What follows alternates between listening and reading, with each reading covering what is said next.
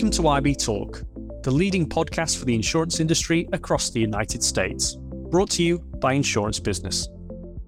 The sharing economy has boomed over the last decade.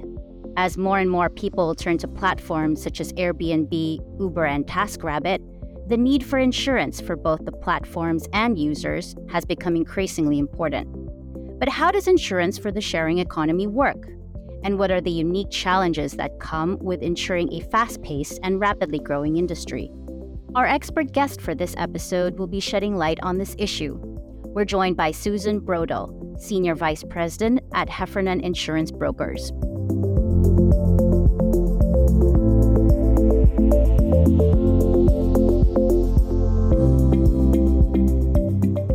Glad to have you on IB Talk today, Susan. Thank you for having me. I'm excited to be here. Great. So, first off, you said that you believe there's a disconnect between the insurance system and the sharing economy. Why is that? Well, our insurance system is based on policies for things that you own or things that are in your control. And it's based on damage to that asset or third party liability manifesting out of these owned or controlled assets. But in the sharing economy, what you end up doing is permit- permitting use of your assets into a pool where you don't necessarily know who is going to be driving your car, who is going to be using your home in the case of Airbnb or other home rental operations. So there's this huge disconnect because how do we figure out who is mm-hmm. actually going to be taking care of our asset? I find this comes up most with regard to car sharing, and that's really providing the biggest difficulty for the insurance industry because so much of the automobile insurance industry is based on statistics from the past. We don't have a whole lot of past statistics on car sharing operations.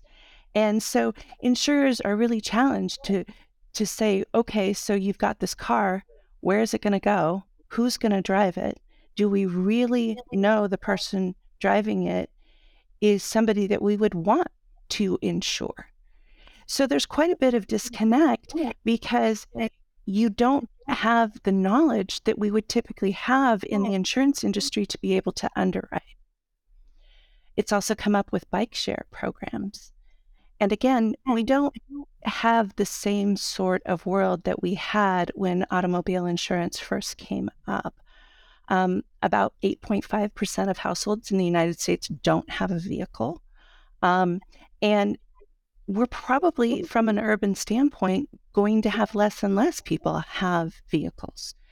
But they're going to need to use vehicles, say, for vacations or errands, or perhaps, you know, just going somewhere that mass transit won't go, or when you don't want to do an Uber or a taxi somewhere. So then we need the ability to share cars, but we don't necessarily want to have the expense of that asset. So societally, we are going towards a different model than the one where we had, you know, one single user for said vehicle or a family that is using said vehicle. Right. So there does seem to be this um, disconnect, as you said, between how we treat insurance policies um, and how we treat risks um, with assets. And you know this sharing economy that has that has blossomed over the last several years um, you've given a great example there of you know what type of risks come with uber. What are other significant exposures that businesses in the sharing economy experience? And what would insurance coverage for these businesses look like? Well, the exposures, I'm going to use auto as an example because I think everybody is most familiar with that. So, obviously, you want to insure your vehicle for damage to your vehicle. And you obviously want to have liability for harm caused to others, either damage to their vehicles or, un- unfortunately, bodily injury to others. Um, and we all we're all very familiar with car accidents. We are all very familiar with how that works. So what happens when we don't know who's driving the vehicle? because we've all had situations where we've gone to the airport, we've rented a vehicle, we've said we're going to be the only driver, and then we've given the keys in this rental to perhaps our friend.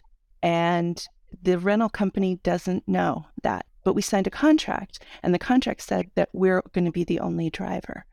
So the rental company has to rely on that contract. The same way the car sharing companies have to rely on the user's agreement to be the only person driving it. But you can't actually know that. Um, so that's one of the huge exposures that they do have. And then there's a little bit of moral hazard. Um, if you think about the rental car example, we don't necessarily drive the rental car the exact same way that we would drive our brand new car off the lot. You usually, uh, if you own it, you're you're careful. And if you don't own it, you tend to be a little more cavalier. That's human behavior because there's not a whole lot of consequence that's right in your face with a rental car. Somehow there's a disconnect there in our behavior model. Um, we'll take speed bumps really fast in a rental. And we would never do that because we're going to have to fix our suspension. But you do it in a rental. And so that that's one of the big issues as well. And then going back on the insurance company side, of course, they're taking on these risks of we don't really know who's going to be using the vehicles. We have no idea that they're going to use it in a safe manner um, and no reliance that they're going to use it on a safe manner. And then we have no past actuarial experience except perhaps with rental car experience. And that, that's just a handful of companies. So you don't have the ability to pick a number with a degree of certainty.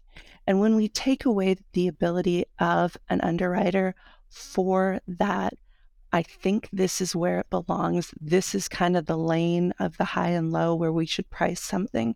You take that away, that lane becomes a I mean, it becomes the LA highway. It's so wide, they don't really know. And so they're going to tend to really mm-hmm. want either a ton of money for it or say, uh uh-uh, uh, i am not comfortable with this. And that's just human nature because underwriters are tasked with making good decisions. Interesting. And so, obviously, data, lack of data is a, a huge challenge for insurers to, to properly underwrite risk for, for the sharing economy. So, what are, what are the other sort of types of challenges we might see when it comes to getting the right insurance solutions for for sharing economy businesses? It is really, really a challenge right now. Um, insurance is a for profit business. Um, you have investors that invest, they must be compensated. It has to actually work. And if it doesn't work, like we've seen with cat cover throughout the last seven years, when the investors are not making any money, and investors who aren't making any money are going to be less interested in future policies.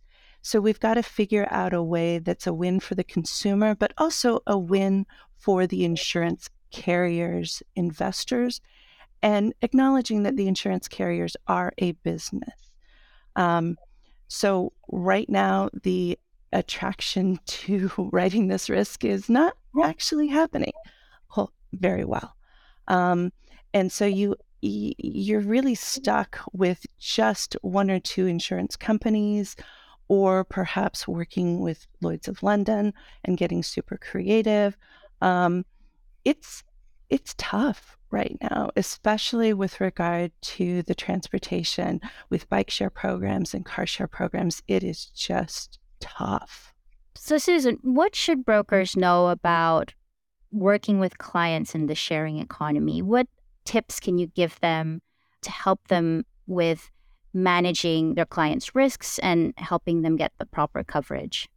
First of all, they should understand the industry really, really well. Um, spending a, quite a bit of time with business owners and figuring out what are their means and method to protecting the asset themselves in the car share environment. What, are, what is your driver um, criteria.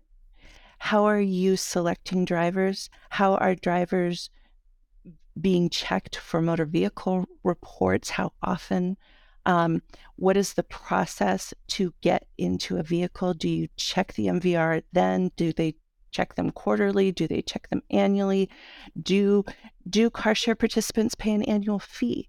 Um, what are your demographics that are going to be actually in the cars themselves? Then being able to explain that to an underwriter to help them get comfortable with those drivers as commercial drivers. And then mm, stepping to the vehicles. What kind of geo tracking do you have on the vehicles? What uh, do you perhaps have boundaries where the car can't go beyond a certain distance? Um, what kind of tracking do you have on the vehicles with regard to cameras, with regard to GPS? How do we know what's happening in that car? Um, the more you can get the underwriter comfortable with that, the better it's going to go.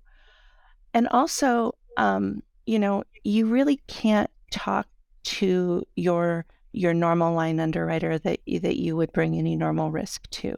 These are high level underwriting questions. Um, we have them at the home office level, and those are those are the people who can say yes or no. If you just market it as you would any other normal piece of business, the answer is always going to be, I don't think so.